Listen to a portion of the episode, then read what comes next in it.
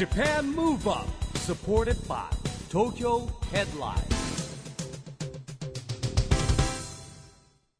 こんばんは日本元気にプロデューサーの一木広治ですナビゲーターのちぐさです。東京 FM JAPAN MOVE UP この番組は日本を元気にしようという東京ムーブアッププロジェクトと連携してラジオでも日本を元気にしようというプログラムですはい。また、都市型メディア、東京ヘッドラインとも連動して、いろいろな角度から日本を盛り上げていきます。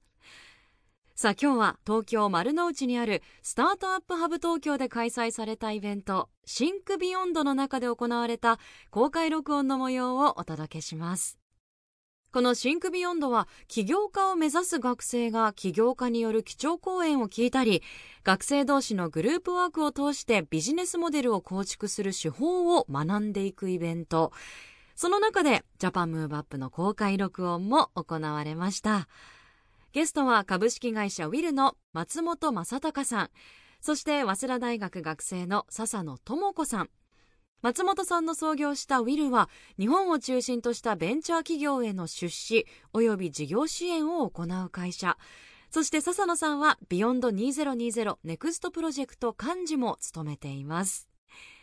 今回は一木さんとのトークセッションになっています。それではその模様をお聞きください。 JAPAN MOVE UP SUPPORTED BY TOKYO HEADLINE この番組は SDGs Peace Communication に取り組む TOKYO HEADLINE の提供でお送りします。JAPAN MOVE UP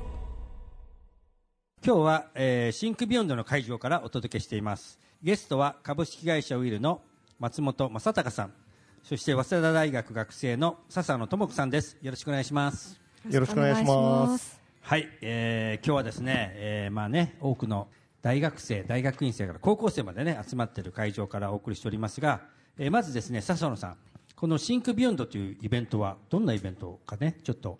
えーご説明をお願いします。はい、えー本イベントは BEYOND 2020 NEXT PROJECT という団体において、えー恒例のイベントとなっております。えー毎回学生が中心となって注目の起業家を招いて基調講演であったりワークショップを通じて大学であったり学部の垣根を越えた学生たちが起業や新規事業についてリアルに考える場として提供しています。今回のイベント Think Beyond は社会に良い影響を与えたいという志を持った学生に対して、えー起業家の、えー松本様、えーお招きいたしまして、基調講演であったり、学生同士のグループワークを通じてビジネスアイデアを形にするという機会を設けています。はい、ありがとうございます。ね、本当にあの、たくさんの若い方が参加してくれております。で、今ね、紹介ありました、あの、スペシャル講師の松本さん。先ほどね、学生さん相手に講義もされましたけど、はいえーぜひ感想もや、あのそういう意味で言うとですね、もともといただいてた時間、多分30分だっていうお話だったという認識だったんですけども、多分この公開も遅れちゃったのは、多分僕の講演がちょっと 時間オーバーしてしまってって話だと思うんですけど、あのなんでオーバーしたかっていうと、やっぱり非常に皆さん熱量の高い方々と、あの思いを多分ちゃんと持ってらっしゃるんだなって話なんで、あのこういう講演するときって僕皆さんの顔見ながらすることがすごく多いんですけど多分今回ほどこう目線がすごいたくさんの人と会うっていうのは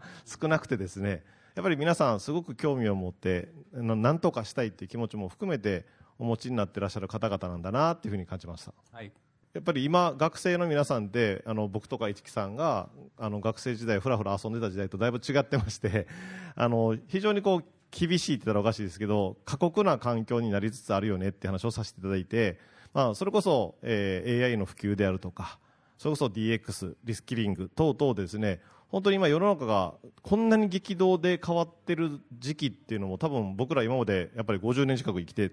その中でこんな時代って多分なかったよねっていう話を多分中心にさせていただいてでその上で、えー皆さん、まあ、新しい生き方をどういう形で迎えるのか過ごしていくのかというようなお話をさせていただいたという感じです。でもね特に僕も聞いててすごく新しく分かったこともありましたし、はい。やっぱりその世の中の流れじゃだけじゃなくてねシリコンバレーの話から、まあ、かなり先端的な話をされてたじゃないですか、はい。で今何をすべきかみたいな話をすごく僕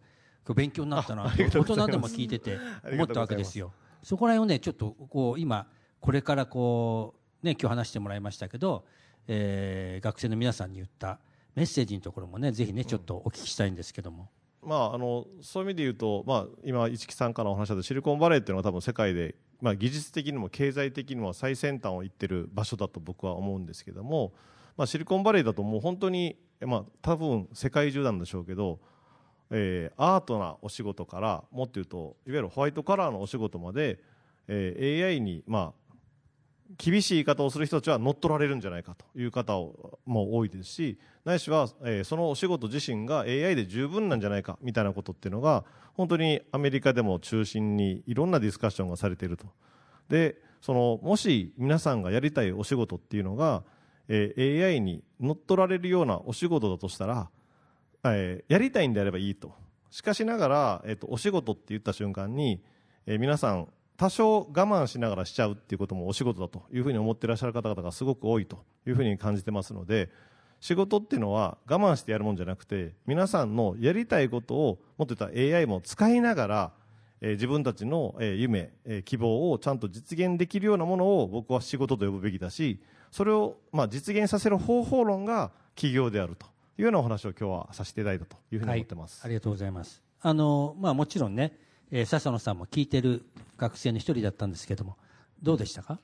そうですね。先ほど松本さんがおっしゃられていたその生き方の部分に関してこう楽しさであったり自分が本当にやりたいことを追求するもうその一つの手段というか目的が起業であったり、まあ、もっと広く言ってしまえば労働ということになってくると私は思っていてその AI によってこう就労構造が変わって当にたくさんの人がレイオフされるっていう未来があるとすればこうこれから私たちもそのこう生きるというか労働の意味もこうお金を稼ぐというよりも先ほどおっしゃっていたこう楽しさであったり生きがいということにこう意味がちょっとずつ変わっていくんじゃないかなっていうふうに思って聞いていました、ねまあ、難しい時代に入るわけですけどもあの、ね、この松本さんに僕も聞きながら聞いてみたいなと思ったのは今例えばアメリカだとニューヨーク・タイムズがねいわゆるほら AI っていうのはいろんなデータを読み込んでこうやるわけじゃないですか。だからその著作権じゃないんだけどそこのやっぱりこうきなんていうのかな、えー、どこがその境目かというかですね、あのー、僕も東京ヘッドラインってウェブも含めたメディアやってますけどなんかほらそのいろんなデータビッグデータを含め解析できちゃうんだけどその元を吸収されるのっていうのはこれどういうふうになっていくんですかねこれ。いやそうですね。作り手からすると多分それ俺のデータじゃねえかって話が当然出てくると思うんで、うん、現時点で AI を作った、まあ、そのクリエイティブされた、うん、まあ、アウトプットってどうするかっていうとよくあのまさに今あのヘッドラインの話もありましたけど、はい、参照の何々ってやるじゃないですか、うん、参照ニューヨーク・タイムズとか、だから今一つルールになってるのは AI で作ったよってことは宣言せえと、はいはい、ルール的にはチャット GPT で作ったよってことは書けっていうのが現状今なってるってことです、でもねデジタルニュース、まあ、デジタルの世界でいうと、ね、はい、ヤフーってもともとそれを束ねたポータルサイトじゃないですか、はい、一応それぞれのメディアとこうね、はい、あの契約して成り立ってるわけですよ、ここら辺はだから無秩序になっていくんですかねこれ。そうですね。そもそも、えーとそれをそのまま使ってるわけではないので、うん。うん、その例えば記者の方々もそうだと思うんですけど、うん、記者の方々が書いた文章が新聞になって、新聞になったものがヤフーニュースに乗っかってる。で、そういう意味で言うと新聞になったものに関しては著作権っていうのが発生するじゃないですか、なんですけど参考にした文献だったりデータだったりとかっていう部分に関しては、これは著作権ではなくまさに元データでやるって話になってるって話なのでまさにクリエイターの方々があの一部お話をしましたけどハリウッドで今ストライキとかが起きてるのはこれだから本当にすごいことになります。だからでもそうすると国とか法律とかっていうのはやっぱり関与していかないとどうしようもなくなっちゃうんじゃないかなっていう気がしますよね。だからまあでも本当に大変な世の中をねまあ今日の松本さんの話もそうだし今笹野さんの感想もそうなんですけどやっぱ今の若い人結構大変な時代に来てますよねこれまあ、うん、だからね本当にこう本物を見極めていかなきゃいけないなと思うんですけども、まあ、そんな松本さんがですね学生の頃からどんな人生を送ったかっていうのも今日ねお話しいただいたんですけれどもこの、ね、学生の頃のね企業の話もねちょっと改めてお聞きしたいんですが。あの今あのこうやって皆さんの前でお話をさせていただけるようになったきっかけっていうのが多分僕は、えっと、インターネットのまさに Windows のえー、95から多分日本のインターネットで普及したと思うんですけど、えー、その1995年に僕はさっきの話です。やりたいことをって話だったんで人生に対してはインターネットにフルベッドだと思ったんですね。でなぜならば、えー、と皆さんにもお話したかもしれないですけど産業として今後10倍になる産業が果たしてあるのかっていうふうに思った時に情報産業だけは今から10倍になるなと。で10倍になるんだったら僕が参入する隙間もあるはずじゃんと。いう話でまずは95年にインターネットにフルベットさせていただいてその5年後2000年ですよねに実は i モードというのがスタートしましたと。でインターネットにフルベッドはあの今日のシリコンバレーの話がありましたけど、まあ、グーグルもありアマゾンもありアップルもありっていう世界でこれ日本人で勝てる気が正直しなかったですって話なんですね。で5年後に、まあ、ワップ含めてモバイルインターネットのが普及するんだと。いう話の時にモバイルインターネットであれば日本人1位になる可能性あるぜと。いうふうに思ってその時にモバイルインターネットにフルベットしようぜっていう仲間がぐっと集まったっていう話が僕にとっては多分一番なんでしょう大きな転機だったというふうに思っているので、まあ、業界というかプラットフォームが変わるたびにだからそれは今回の AI ってまさに皆さんそうだと思うんですよね。実はリスクだとさっき言ったようにあの危機だ脅威だという話ありますけど大きく変わるってことは絶対的に今まで強かった人たちじゃない人たちが強くなるわけですからこのマーケットっていうのはやっぱり何十年に1回のチャンスだと僕は思うんですよね。このチャンスの時にどういう形でこのマーケットに参入するかっていうことはすごく大事なお話なんじゃないかなというふうに思ってます、うん、まあ、あとほら、まあ、皆さんがご存じない部分で言うとね、まあ、伝説的にももはやなってしまっているかもしれない。電脳体っていう企業を立ち上げてでもうそういう仲間たちと作った会社がヤフーにこうね、えーえー、買われたのか売ったのか分かりませんがそしてヤフーを体験しながらまた新しいことやってるじゃないですか。なんかねそこはやっぱりその出会いとか仲間っていうのはどこでこうなってそしてステップを踏むためにこう企業を売ったわけですよね。そこら辺はの話はぜひ聞きたいんですけど。そういう意味で言うと今もともと作った会社があって、えーと、PIM って会社だったんですけどもその会社自身は電脳体というですねもともとモバイルインターネットやった会社を実は一回 MA してるんですよ。PIM って会社で電脳体っていう会社を一回買ってでさあここで、えー、グローバルのモバイルインターネットで戦えるぞという話で戦おうと思ってたんですがえー、やっぱりインターネットの巨人たちにはなかなか勝てないことがいくつかあると。だとするとインターネットの巨人たちがどんなことをどういうふうに考えているかということをちゃんと理解しておくべきだと思ったので実は会社をヤフーに、えーまあ、MA というか売却させていただいて、えーそのまあ、その後ヤフーには僕は、まあ、ずっといたんですけどヤフーの仕事って多分所詮5年ぐらいしかしてなくてですね残り10年はそこからこうモバイルインターネットも含めてやってたんだっていう話だったんでソフトバンクがその当時で言うとボーダフォンという会社を買収するという話の時に孫さんからお前モバイル詳しいんだからソフトバンクの仕事手伝えって話になって10年間ぐらいはヤフー BB とソフトバンクモバイルのまあ立ち上げというかスタートの部分でフルコミットさせていただいて、まあ、孫さんの下で10年間ずっとお仕事させていただいてたので、そういう意味でやっぱりグローバルのマネジメントとか経営とかっていうのはすごく学ばせていただいた10年間だと思います。うん、まあ、だからそういう意味ではね、あの自らがあの切り開いた道なんだけど、かなりラッキーな巡り合わせですごいなっていう部分もあると思うんですよ。ね、まあ、そんなの聞いて、笹野さんは起業を目指したりは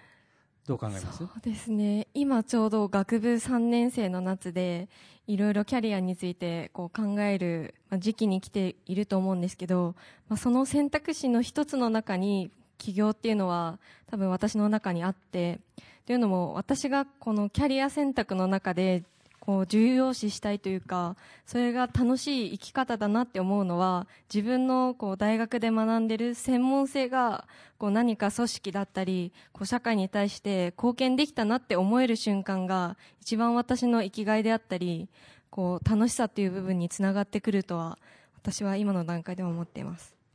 素敵なこうコメントですね松本さん。やちゃんと勉強してる人は偉いなと思います、ね、まあ、僕ら俺たちからするとねって感じですよ、ね、いや僕らは違いますよ。勉強してなかったんじゃ社会勉強が多かったという、ね。えー、時代なんですけども、はい、まあ、そんなお二人にですね、えー、この番組はですね日本から世界へ発信するコミュニケーションによる社会課題解決に向けたですね SDGs Peace Communication というのをテーマにしてるんですけども今日はねお二人の SDGs Peace Communication 宣言を、えー、順番にお伺いしたいと思います。じゃあ笹野さんからお願いしますえー私、笹野朋子は学生団体 BEYOND 2020 NEXT PROJECT を通じて人と人がつながるきっかけを作るということで、えー私はこの団体で PR 広報の役割を担っていてぜひそうですね参加者の皆様にもこう高校生の方から、まあ、博士課程の方までいろんな方々がいらっしゃるんですけど学生時代の早い段階にこういったいろんな人とつながれるまたリアルにこう松本さんのような起業家と対面でコミュニケーションを取ることができるそんなイベントをこう早い段階で広めたいなそういうきっかけを作っていきたいなというふうに考えています。というのも私がこの団体を知ったきっかけがこう別のサークルに入っていたこう大学1年生の秋に知り合いの先輩にこちらの団体をこう紹介してもらってというのも大学に入った当初は私はこの団体に入ることは全く想像していなくてというのも私はスポーツ観戦が好きで早稲田に入るなら部活のマネージャーをやりたいなと思っていて一回そのラグビー部のこうマネージャーやりたいなと思ってこう説明会に行ってみたらこう理系で授業が多くてあできないっていうことになって大学で何をしたらいいんだろうってこう迷った時期があってその時にこの団体をお勧めしていただいてでこう学生ですとこう授業に出て帰るっていう毎日のこう日課があると思うんですけどそれ以上の体験をさせていただいているのでこういった自分の得たきっかけだったりチャンスっていうのをこう多くの学生の人に知ってもらいたいなという意味でこちらを書かせていただきましたはい、ありがとうございます。ね、あの SDGs で17番のね、パートナーシップで目標を達成しようということや、まあ4番の質の高い教育をみんなにねっていうのにつながると思うんですけども、じゃあ続きまして松本さんお願いします。はい、あの僕はですねこれ今、えーまあ、やってる株式会社ウィルという時を設立した時にも実は同じことを言ってましてそれはですね、えーまあ、今回松本正隆は企業を文化にすると要はやっぱり今まで企業ブームってあったんですよね。僕らの時多分第二次企業ブームとかでこう盛り上がりがあってシュルシュルシュルっとしぼんでしまうみたいなことがあって今もしかしたら日本という国はですねあの企業というのにすごく注目が集まっているんだとは思うんですけどもこれがもしブームで終わっちゃったら多分先の話じゃないですけど皆さん大変なんですよ。これはやっぱり先ほどお話あった通りでこの波にちゃんと乗り切れなければいけないしこの波っていうのはテクノロジーの波であって企業が流行ってるから今すごく注目が浴びてるからって話じゃなくてですねよく言うその伝統工芸もこれ文化だと思いますし日本っていう国の文化に僕は企業はならなきゃいけないと思うし先ほど生き方であるということを考えたらこれ自身が日本人の一つの方法論であると。和をもって尊ぶ日本人が世界に向けて実は企業という文化を発信できるような国になると日本というのはこの後もずっとリスペクトされる国になり続けるんじゃないかなというふうに思っているので、えーこういったような、まあ、ことが日本に対して何かできたらそのきっかけでも作れたら嬉しいなというふうに思ってこういう形で書かせていただきました。はい、ありがとうございます。まあ、8番のね、働きがいも経済成長もという項目に入ると思うんですけれども、あのーまあね、えー今日この2人のお話を聞きながらですね、やっぱりこう、すごく思うのは、まあ、松本さんの話にもありましたけど、まあ、コロナが終わってね、えーだんだんやっぱこう逆にリアルなこうネットワークって非常に大事になってきたなと僕すごい思うんですよ。なんか同じテーマとか目標を持ったっていうかですね、そういう仲間が集まってできる。まあ、たまたま今日この3人もそれぞれ出会う場所は違ったけどもつながってるわけですよで今日ね、えー参加してくれた、えーみんなもそういうこともあるし、まあ、松本さんがね、あのーこの、えーカリキュラムといいますか言ってるように、まあ、せっかく出会ったんだからね、えーこういった何かこうつながっていってほしいなと思いますしやっぱりね何かことをなすにあたっても仲間がいないとできませんのでね、えーそんな形でですね、えー皆さんがつながってくれれば本当に嬉しいなと思います。ということでですね、えー今夜のゲストは株式会社ウィルの、えー松本正隆さん、そして早稲田大学学生の笹野智子さんでした。ありがとうございました。ありがとうございましありがとうございたま。した。Japan Move Up,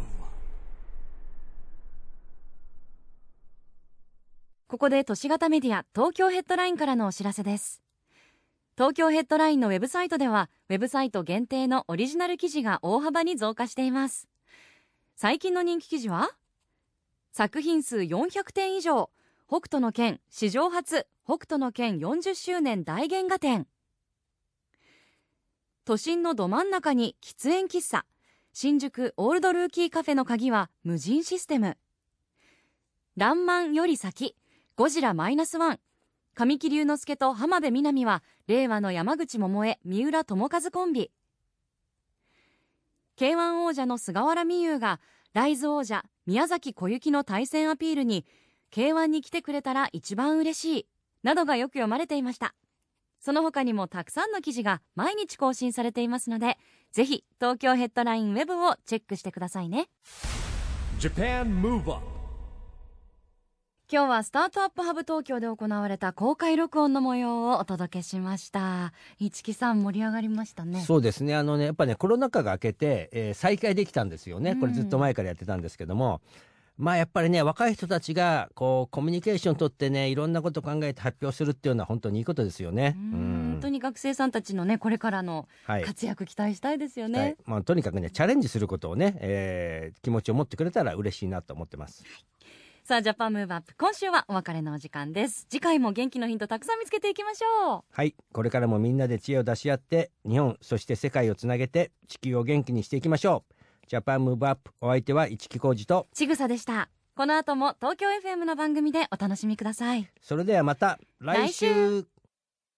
JAPAN MOVE UP supported by 東京ヘッドラインこの番組は SDGs ピースコミュニケーションに取り組む東京ヘッドラインの提供でお送りしました